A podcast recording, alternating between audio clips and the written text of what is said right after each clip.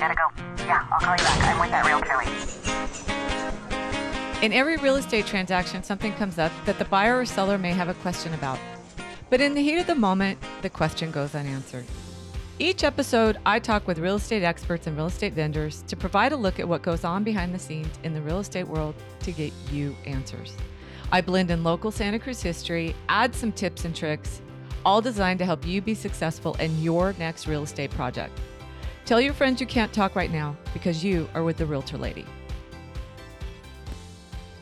All right, we have Tatiana here. So please tell us uh, a little bit about yourself and what you do, and um, maybe just a tiny bit of what Wings does. I don't think we have enough time to talk about what they do. Um, and then we'll get into the myths about uh, the homeless population here in Santa Cruz and legislation and maybe some things about um, what people can do. Hi. Um, well, my name is Tatiana Stone, and I do communications and development for Wings Advocacy. And Wings Advocacy is a small local nonprofit that is volunteer powered.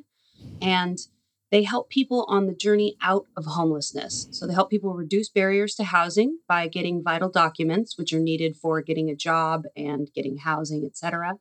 And they also help give people stabilizing supplies once they move into permanent housing, which is a key piece of the puzzle after people are no longer homeless to make sure that they have what they need to succeed in their new housing. Well, because promotion is what you do of our organization, you did that very well. I think I would have taken the full half hour and done that. So, well, glad to um, help. and I'll just jump in and say what I do. I'm not sure if in the intro I put that in there. I uh, do notarization to help them get the birth certificate, and I have um, a what like about an hour and a half in Watsonville every about three weeks or so to help people get their paperwork in. So go ahead and start with misinformation. What what what's one of the top three myths?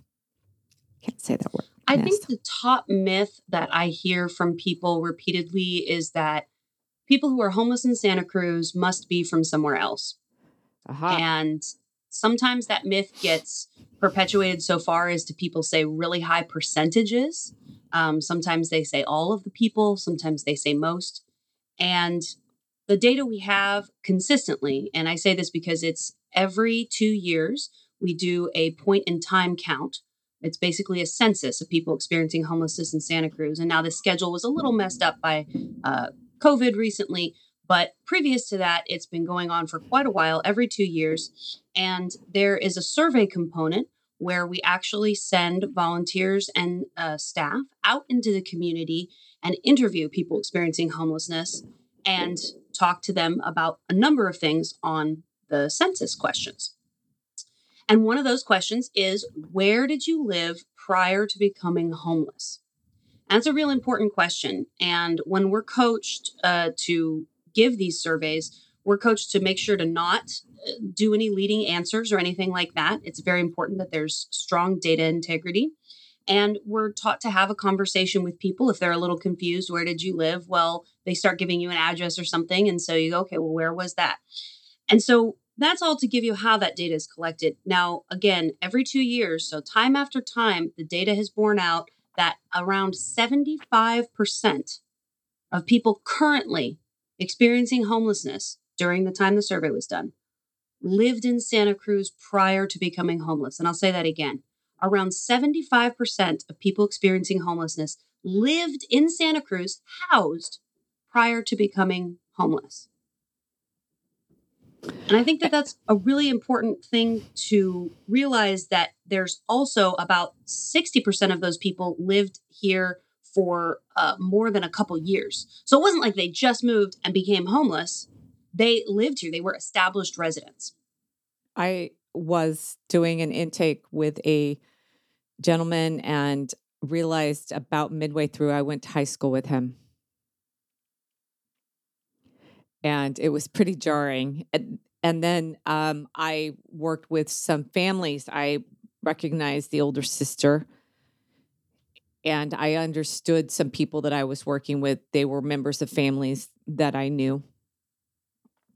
And I know we talked about it in our pre conversation that I want to add in here is there are a lot of families that they've had uh, children, they've had a lot of children. And when that parent dies, they're typically a lot older. And that that safety net for that younger child who may have not had the uh, means to figure out how to take care of themselves lose their safety net. And what turns out is their siblings are much older and not in any position to help them. That's very prevalent in watsonville for, for very large families. There doesn't seem to be any uh, room left in those families or bandwidth left. I'm not saying i'm not trying to judge them but it, no it's it's yeah, it's just frustrating too because I, it's like that whole familial system that was there for so many years and helped so many of those other members of that family, and they're all you know housed. It and this particular person just and they can't kind of figure out how to do it on their own. It's actually pretty common for multi generational households in poverty um, and this is true across the US, that this is a common thing where sometimes the older generations either maybe they own the property or maybe they're uh, grandfathered into some sort of rent control in places that have that. Uh, maybe they have a lease that's only in their name or a housing voucher only in their name that is non transferable to their dependents, who are sometimes not their direct dependents, too. It's important to remember in multi generational families, it isn't just a direct line we think of, you know, son and then daughter and then whatnot. Right. Sometimes it can be nephews and nieces and and all kinds of blended family makeup. And sometimes they're dependent on just a couple people who help make sure that the roof stays there. And once those people are gone, there's really not a lot of other options for them.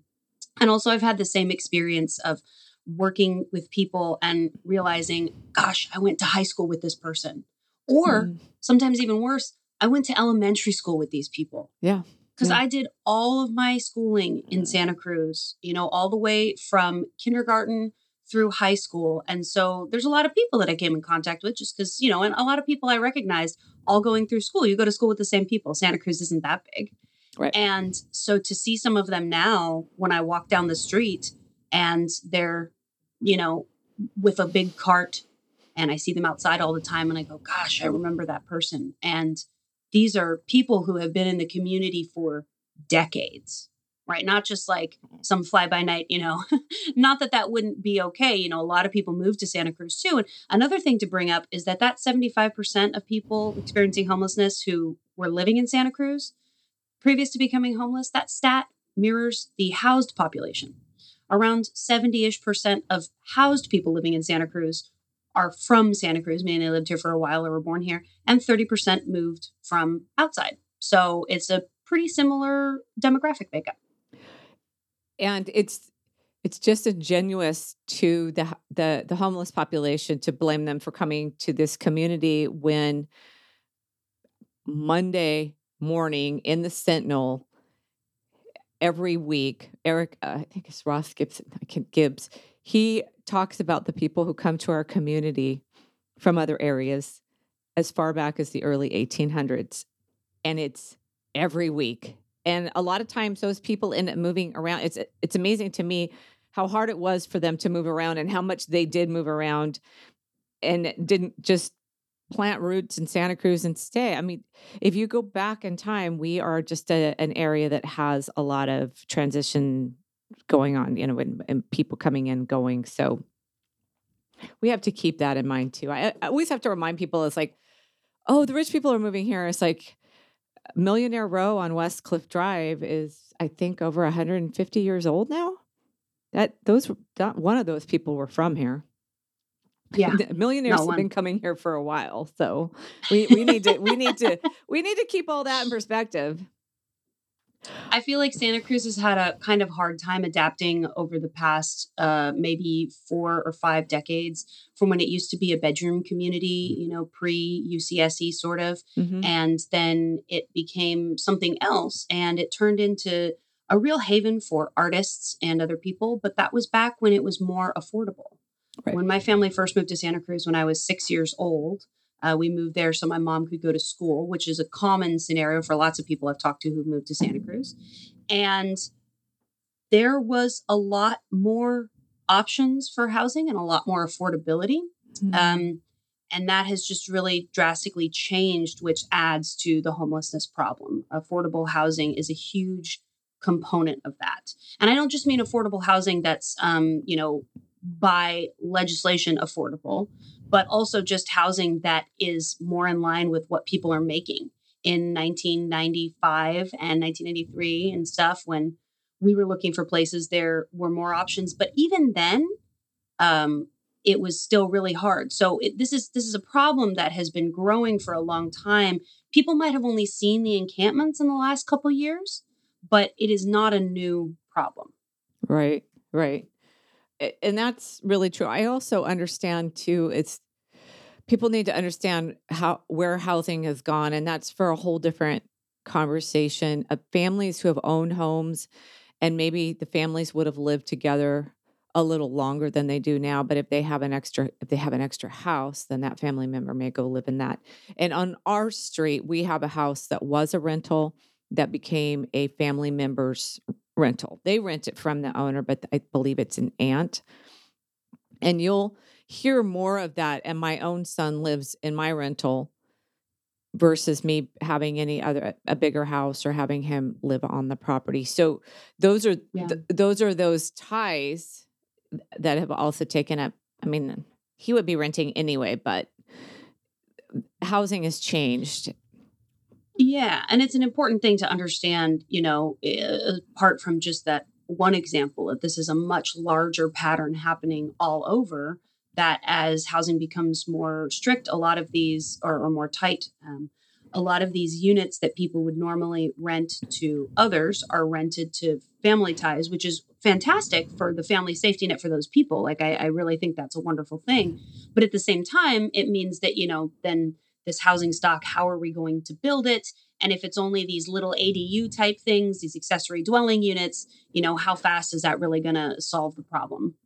Yeah, yeah, definitely. Um, number two, you had for me, why do they stay homeless, or was it why do they? How do they get home? I don't know. Yeah. back over number two for me well a lot of people seem to the the next myth that i hear the most often and this is kind of a close tie for that other one is that people who are homeless must want to be homeless oh. and therefore they must stay homeless because they want to be and i hear this everywhere i go across the country um, i have asked people every time i ride in an uber or anything when i travel for work people always ask, Oh, what are you here for? And if I say work and they say, What do you do? And I talk to them, start talking to them about homelessness. And almost invariably, everyone I talk to anywhere I go in the United States, they say, You know, so why do so many people want to be homeless? Or some variation of that question. So this is, again, not unique to Santa Cruz, but is still quite prevalent in Santa Cruz.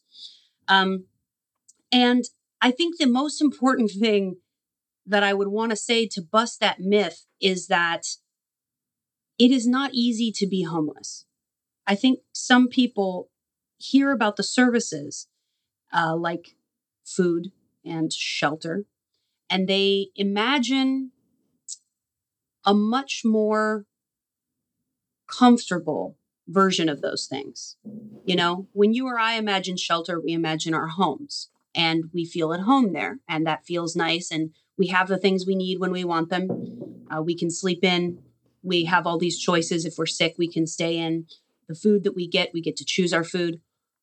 When you're homeless and you need those basic resources, all of those choices I just talked about, all of those feelings are really gone.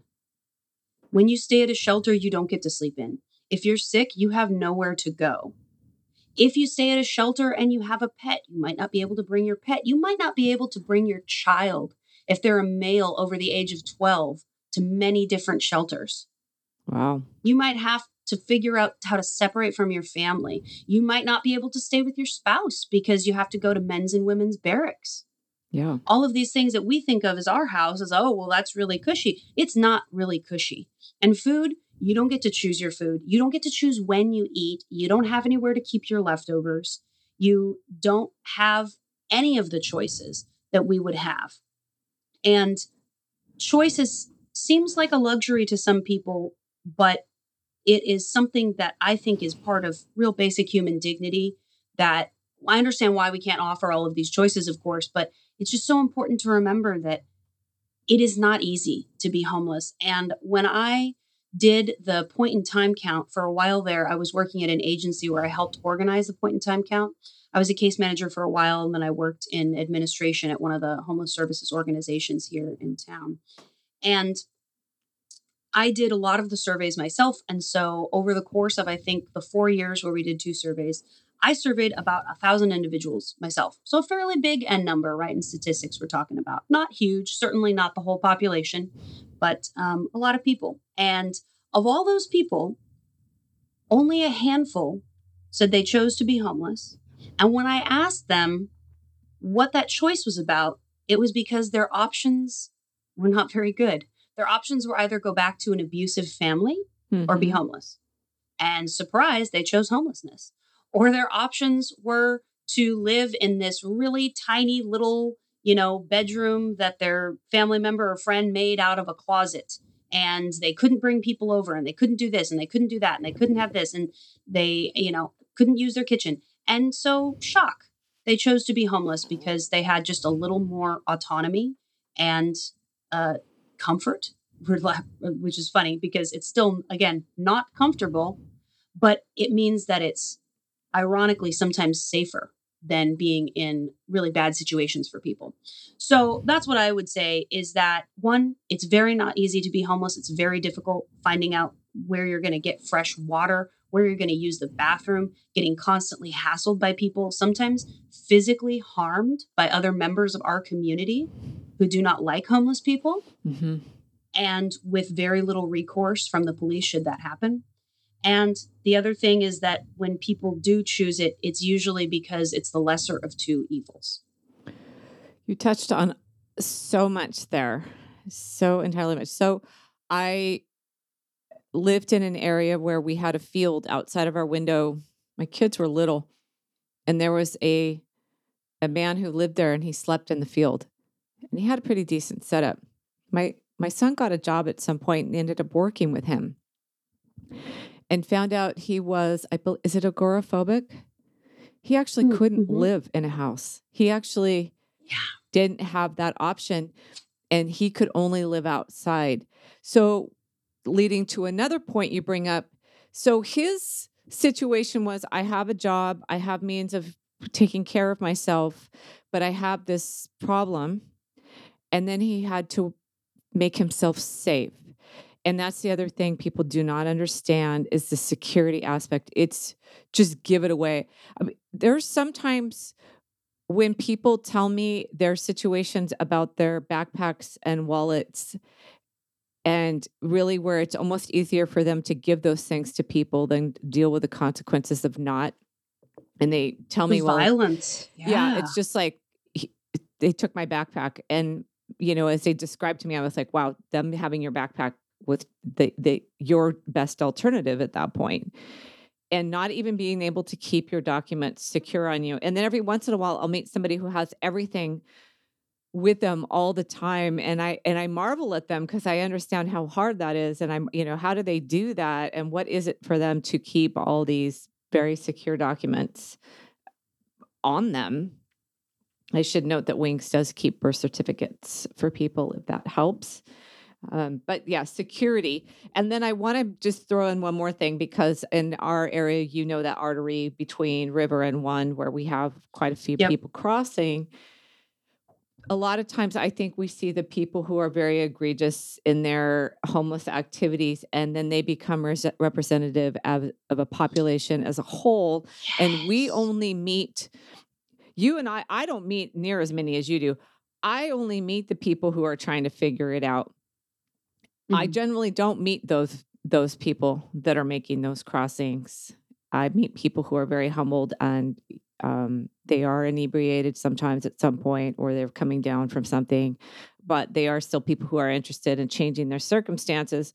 Where there's other people that are just like, I'm going to do it and, you know, I'm going to be out here, which is a problem because then that becomes your representative of a whole community that you may never meet. I mean, meeting the the the the families with children and couples that try to stay together who I believe those couples are to, am I going off on a rant? Listen to me.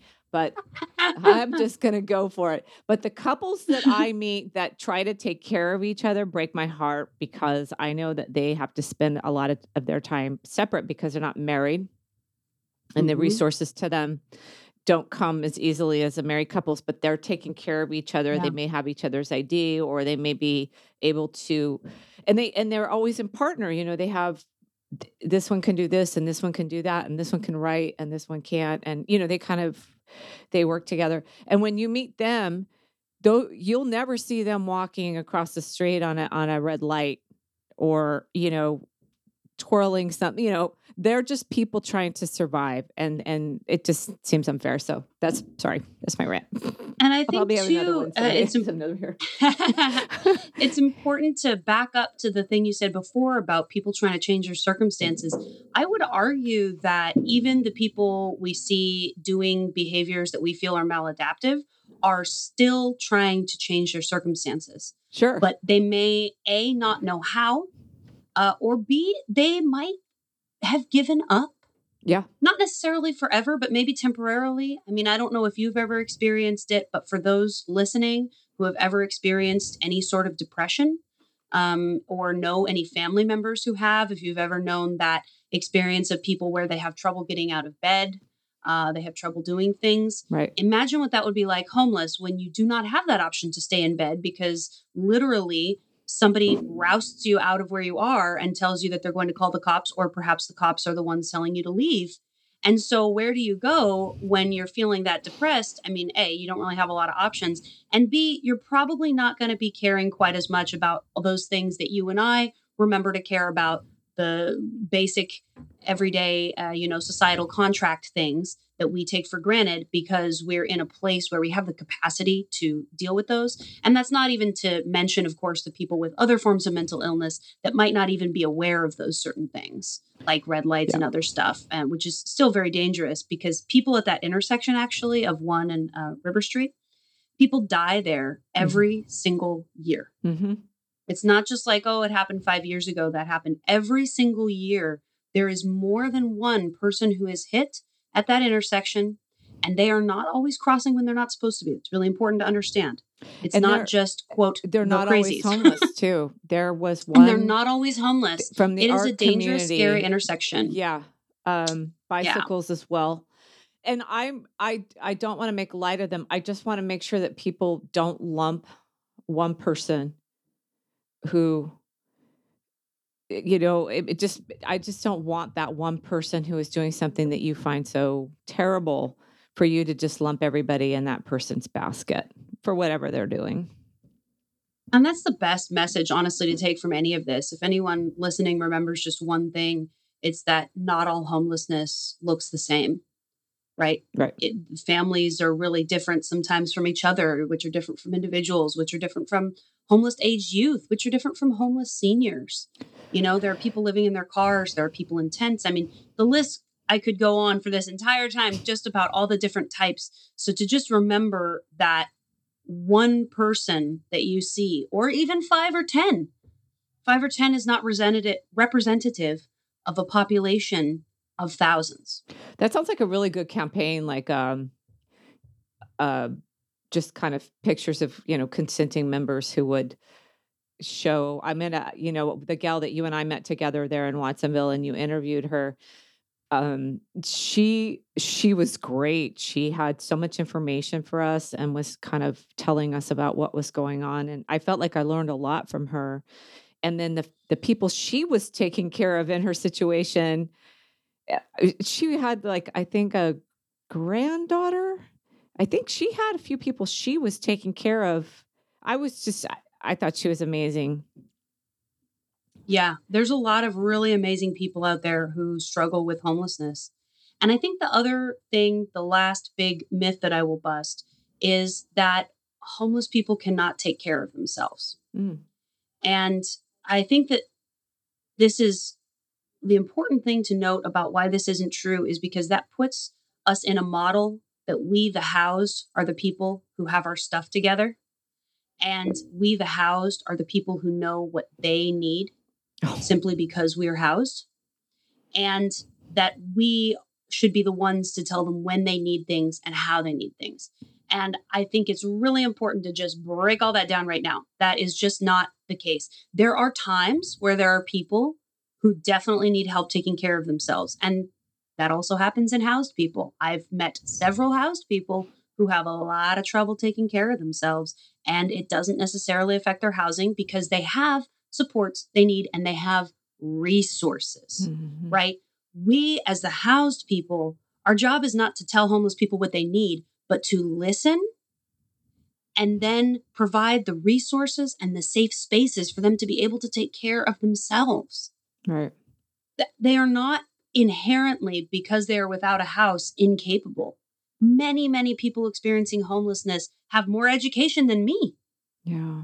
Have more education. I mean, I don't know you about you, but there's some many people who are homeless I've met who have a lot of education. Maybe they have a lot of experience. Maybe they've done stuff for so many decades, things that I would never know how to do. So they know a lot. And this is not just some kind of touchy feely, everybody gets a consolation prize because they tried. I mean, this is literally true that they have a lot of experience taking care of themselves and they're still, pardon me, they're still here. So, well, it, you know, I, and, and not to oversimplify it because I think what you're saying is so amazing. I just, I think we need to just all sit back for a minute and really appreciate how hard it is to really just do everything in the world. I mean, just owning a car, getting insurance, paying a bill. They like to take, you know, they like to change how you can pay a bill. Now it was you could go into an office and pay cash, and maybe you worked a cash based business, and now they've decided they only want credit cards and you can't get a credit card. And, you know, it's in our fast paced tech world it keeps changing. And for us housed or even people who are completely privileged, and I'll just go, I will say I am one of those people. I get completely frustrated sometimes and go, how am I supposed to pay this this bill? What what do you mean? What do you want from me? And or or I've started a business and the government is ridiculous in how many things they want. And some of these organizations who have sent me bills, um, some of them are not real Oh yeah. And they stay yeah. down in the bottom. So I think about the seniors. So where's our senior that's being mm-hmm. just fleeced? potentially homeless yep. because they thought they owed money to I mean, do you so what yeah. I'm what I'm presenting is this large picture of how hard it is maybe just to kind of deal. And maybe sometimes if you could just live simply on an ADU where someone else paid all those bills and you paid them to do it, and you had um, mm-hmm. you know possibly even a caseworker to help you get through the day to day and then all you do is figure out how to get to the grocery store and hopefully pay for that food you know what i mean i'm saying for some people they may just need life simplified because it is not yes. simple and what you're saying is you're really describing permanent supportive housing uh, you know for the most part right. which is the idea that there are some people who are homeless who have a higher degree of need for support. And the idea is again, not all homeless people, but there is this subset, and uh, they're good candidates for what we call permanent supportive housing, which means they live in housing that has supports built in. So they have a caseworker and they have people to help them with those sorts of things, and they're not on their own. Um, and permanent supportive housing is for people of any age who um, basically were chronically homeless, which means they experience a disability as well as homelessness at the same time or had many bouts of homelessness in the last couple years and also had a disability. And it, that is so true about um, the fast-paced tech world we live in is very difficult for us housed people to keep up quite often um, with a lot of resources. I know I find myself in that position many times. I have over the years, and I still continue to. I get something and I don't know how to do it, and they need my identification and they need this and that. And every time I do that and I get mad, I stop and imagine what it would be like if I was trying to deal with this when I was homeless. Mm-hmm. If I had to figure out how to call the DMV in the morning when I couldn't charge my phone after I'd been up all night because I was assaulted mm-hmm. and I had to stay awake. Like, how terrible is? I think it's torture to call the DMV on a good day when I'm feeling good. no offense to the DMV. It's just, you know, very stressful. And so, and this is another plug for the Vital Docs work that you do, Michelle, with Wings, is people, when they're trying to do all this difficult stuff, our fast paced tech world is predicated on identity. That's the way we can do things virtually, yeah. is through identity. And when you don't have an ID and you can't get one because you don't have a birth certificate, you are just really screwed. Pardon my language, but you are just yeah. really out of luck. Yeah. Yeah, and I I won't go into some of the government organizations who don't realize how hard they are making things. But you know, um, I have to say I have a new appreciation for California dealing with some other states. And when I read in the paper some of the the rights that they're trying to pull back from their citizens, we can see directly in our work how it affects people and it's terrible. I it, at a party when somebody I'm just like, "Oh no, you don't want to start with me because I will I am I and I and you know, and I'm self-professed just dealing with the very very very tiniest bit and little tiny bit of homeless experience yet getting these grand optic views of of just inherent discrimination of all mm-hmm. guess what? You get to be you get to be part of any group and there's a way for them to take something away from you. And we've seen yeah. it and it's it's terrible. And california tries. They try. Yes. I it's true. from what i've seen i really, really, think true. they try and i understand it's difficult and um, i think they do i feel like the government does understand that there's a lot of quagmire in the system and common sense legislation like uh, when the birth certificates were made free for people who were born in california legislation like that has a really big impact. So when things like that come up, either on the ballot or they're on the platform of someone who is running for some office that you are voting for, think about those kind of things, things that help reduce barriers to people breaking the cycle of poverty. Because that's what it's really about. I mean, homelessness is about many things, but poverty and lack of resources is one of the biggest. And they don't. And so if we can help people break those, and yeah, and they don't get those documents to get free stuff. Those are all those are all yeah. basics um, that we should. And they're also getting. to get jobs. Yeah. I talked to a man the other day. I did an interview with him, and he was explaining how having a birth certificate is going to allow him to get an above board job. And he brought up some stuff that I had never thought about before, where he said, you know, when you have a job and it's on the books, you can make sure your employer pays you. If you're oh. under the table and your employer says, I don't want to pay you this week, you have no recourse. Yeah. You have nowhere to go to. You have none of the wage and hour protections that we have fought so hard for for the last almost a hundred years, yeah. right? These wage and hour protections, that are essential to workers and you don't have them. And if they want you to work 60 hours in a week or they still fire you, you better do it because it's under the table. Like you don't have any of those options. And so that really struck me as like, wow, this guy, he was making it work. You know, he was getting a job and he was working, but he really wanted to get his birth certificate so he could get his ID, so he could get a legitimate job. How many people do you run into that have jobs that are homeless? I, um, I don't I run mean, into any. The people, yeah, the people that I run into, it feels to me like it's around, I don't know, uh, maybe like two to four out of every 10, hmm. roughly. And the stats are around 30% are currently employed, um, and a percentage then after that are looking. Um, there are a lot of people who are experiencing homelessness who cannot work due to disability, and that is important to note that it's not like they are just choosing to not work because they don't feel like it. Um, and then the other important thing to note is that some people who are experiencing homelessness have a disability and want to work but will not be hired because there are not jobs available for people with disabilities. Mm. That's a really important thing to remember. That kills me. Not everyone has the luxury of getting a job. Yeah. Yeah. I remember growing up there was programs in the grocery stores. It seems like they've gone away. That yeah. just seemed like such a they were always so helpful and um yeah, just a few kids. I we went to one uh, one of the one of the kids we went to school with at Santa Cruz High. He had a job at the local grocery store, and uh, he was part of a special ed program. And he He loved that job. That was everything for You're a cardinal too. I am a I cardinal. Santa Cruz High too. Nice, me too. You know, I don't know Yeah, anything those about that school today, but when I went, it seemed it seemed very diverse and a lot of different you know whenever i talk because i i am a realtor and i use and i represent the community Mm-hmm. so i you know i'm talking whenever i talk about santa cruz high it's just always glowing because i hung out with so many different facets of the the community and it, i just thought it was great and i thought if that was the kind of experience that you wanted for your kid i think you can still get it there of just um kind of Yeah. you know uh, uh, just there's a large there's a lot of large slices of different lives there which i think is a really good way to go to school. When I was there in the early 2000s, um, I knew a lot of other students who deliberately chose to go there, even though they weren't in the regular district, because it was a more diverse school. I heard that a lot. Um, again, I don't know how that is because it's been a while since I was in school.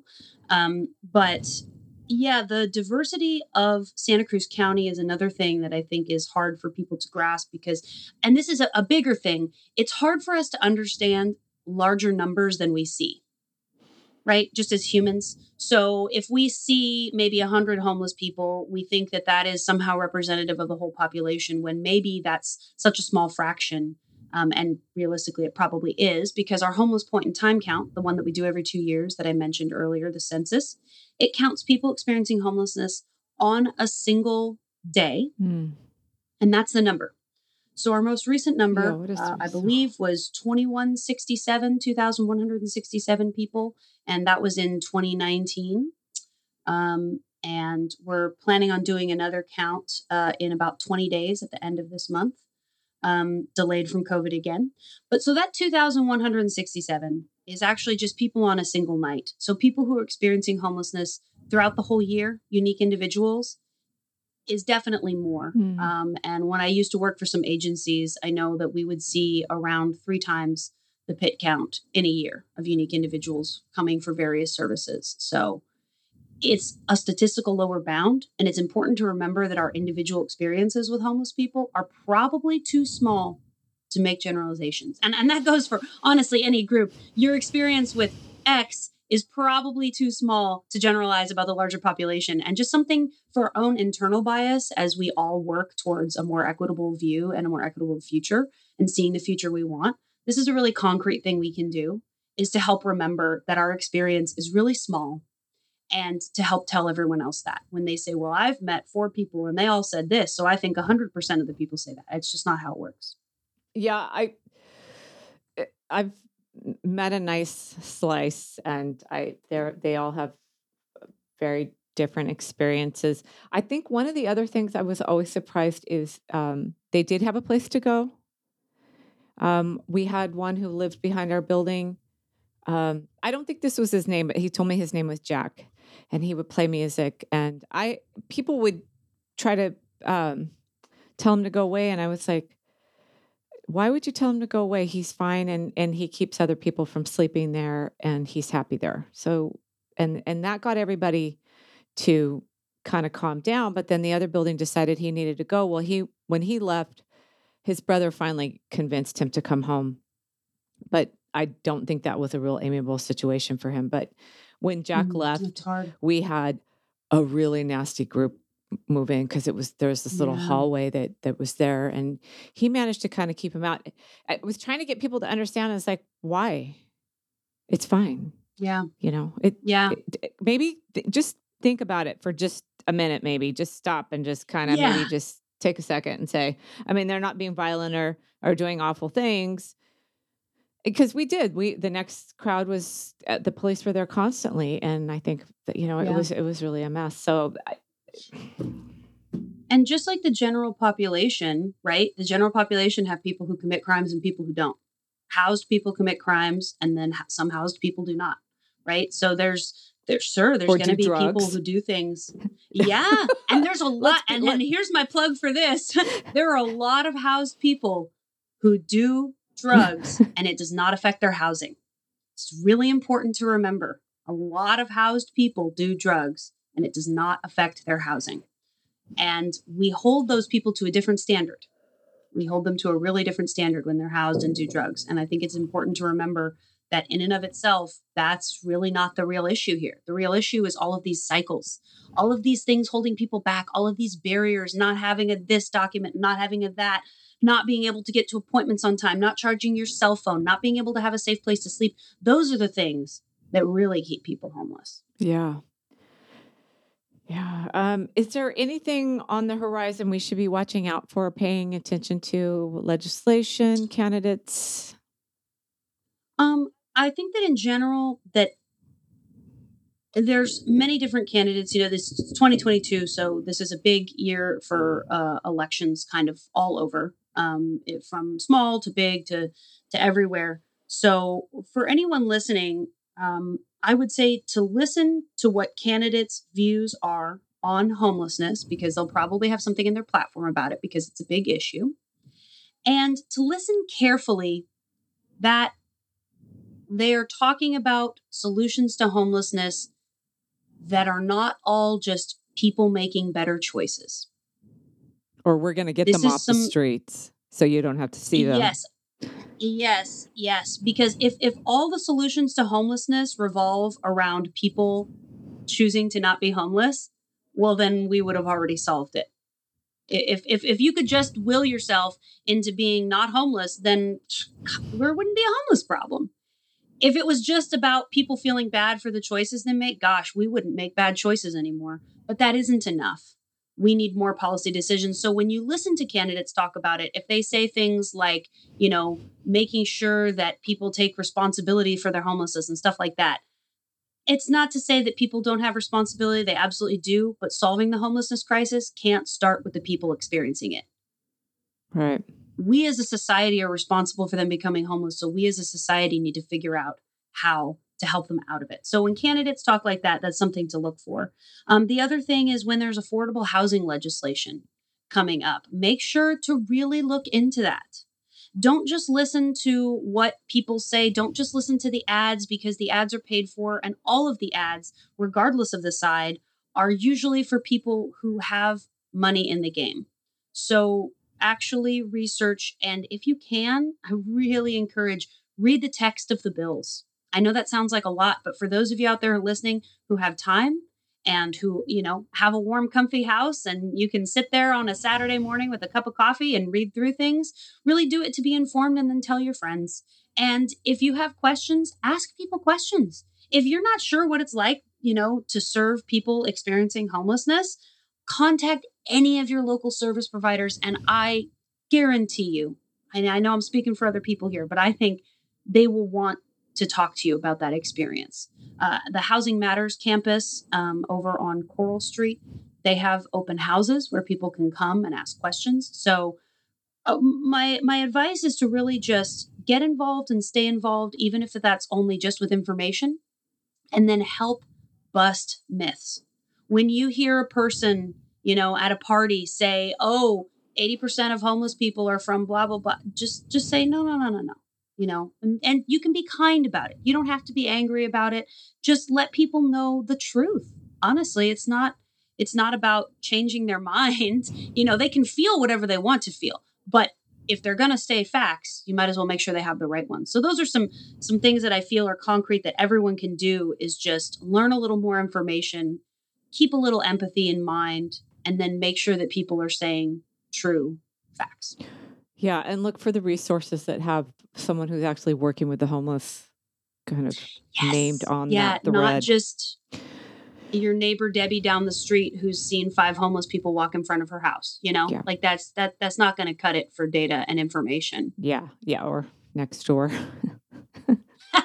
yes, and please if you can, I know this sounds like a lot and it maybe is a big ask, but if you are on some sort of social media thread and people are saying a lot of misinformation, please gently, kindly, and compassionately try and set them straight. And if not, you can just go ahead and tag me and I will try and help you out there because I'm really big at meeting people where they're at. I'm serious about that. My Facebook name is Tatiana Stone. You just go ahead and tag me in something. And if you're not sure about the stats, I'll look them up for you because that really matters to me that we have the right information out there. Right. And for organizations like Wings that I work with, it makes it really hard for us to do our work when misinformation is out there. Yeah. So even if you can't donate money to organizations, just make sure that there's the right information so that everyone can support us in this really important work that we're doing, this life changing work. Very good. Very good. Well, I really appreciate you being on. I, I, I want to cut it short. I've seen it. Well, I cut it short. It's been a while because I could just keep going. I could just keep talking about this. Um, I I realize there's bad actors, and I don't want to discount. But there, like you said, there's bad actors everywhere, and I meet those too. I own a laundromat, and I work with housed people who 99.95% are very good people, but there are a few people that just they just for whatever reasons they can't be good. so there's a slice of life out there. You have to make sure that you understand it's it's going to happen in all facets. It's not just these mm-hmm. guys, and you know, yeah. And we've all we've all met them. So I really appreciate that. Maybe you could come on again soon. You know what I need to do is have wings on. I'd love to have Peggy and Caroline on. I know Peggy's yes. a little shy. I would love to have them on. So, yeah. And then I will hopefully soon be joining the Streets Team Council. And so I'll be doing some mm-hmm. stuff with them on the That's podcast wonderful. too. So, yeah.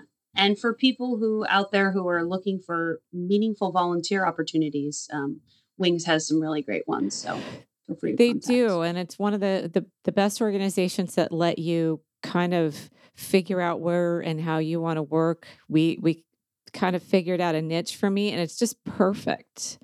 So that's the other great thing about them too is they're very flexible on how you can work with them.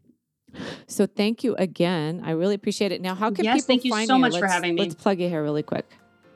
Yeah, so uh, Wings Advocacy, the organization is www.wingsadvocacy.org. Okay. That's wingsadvocacy.org. You can find us on Instagram and you can find us on Facebook. Um, and we look forward to seeing you there. Awesome. Thank you again.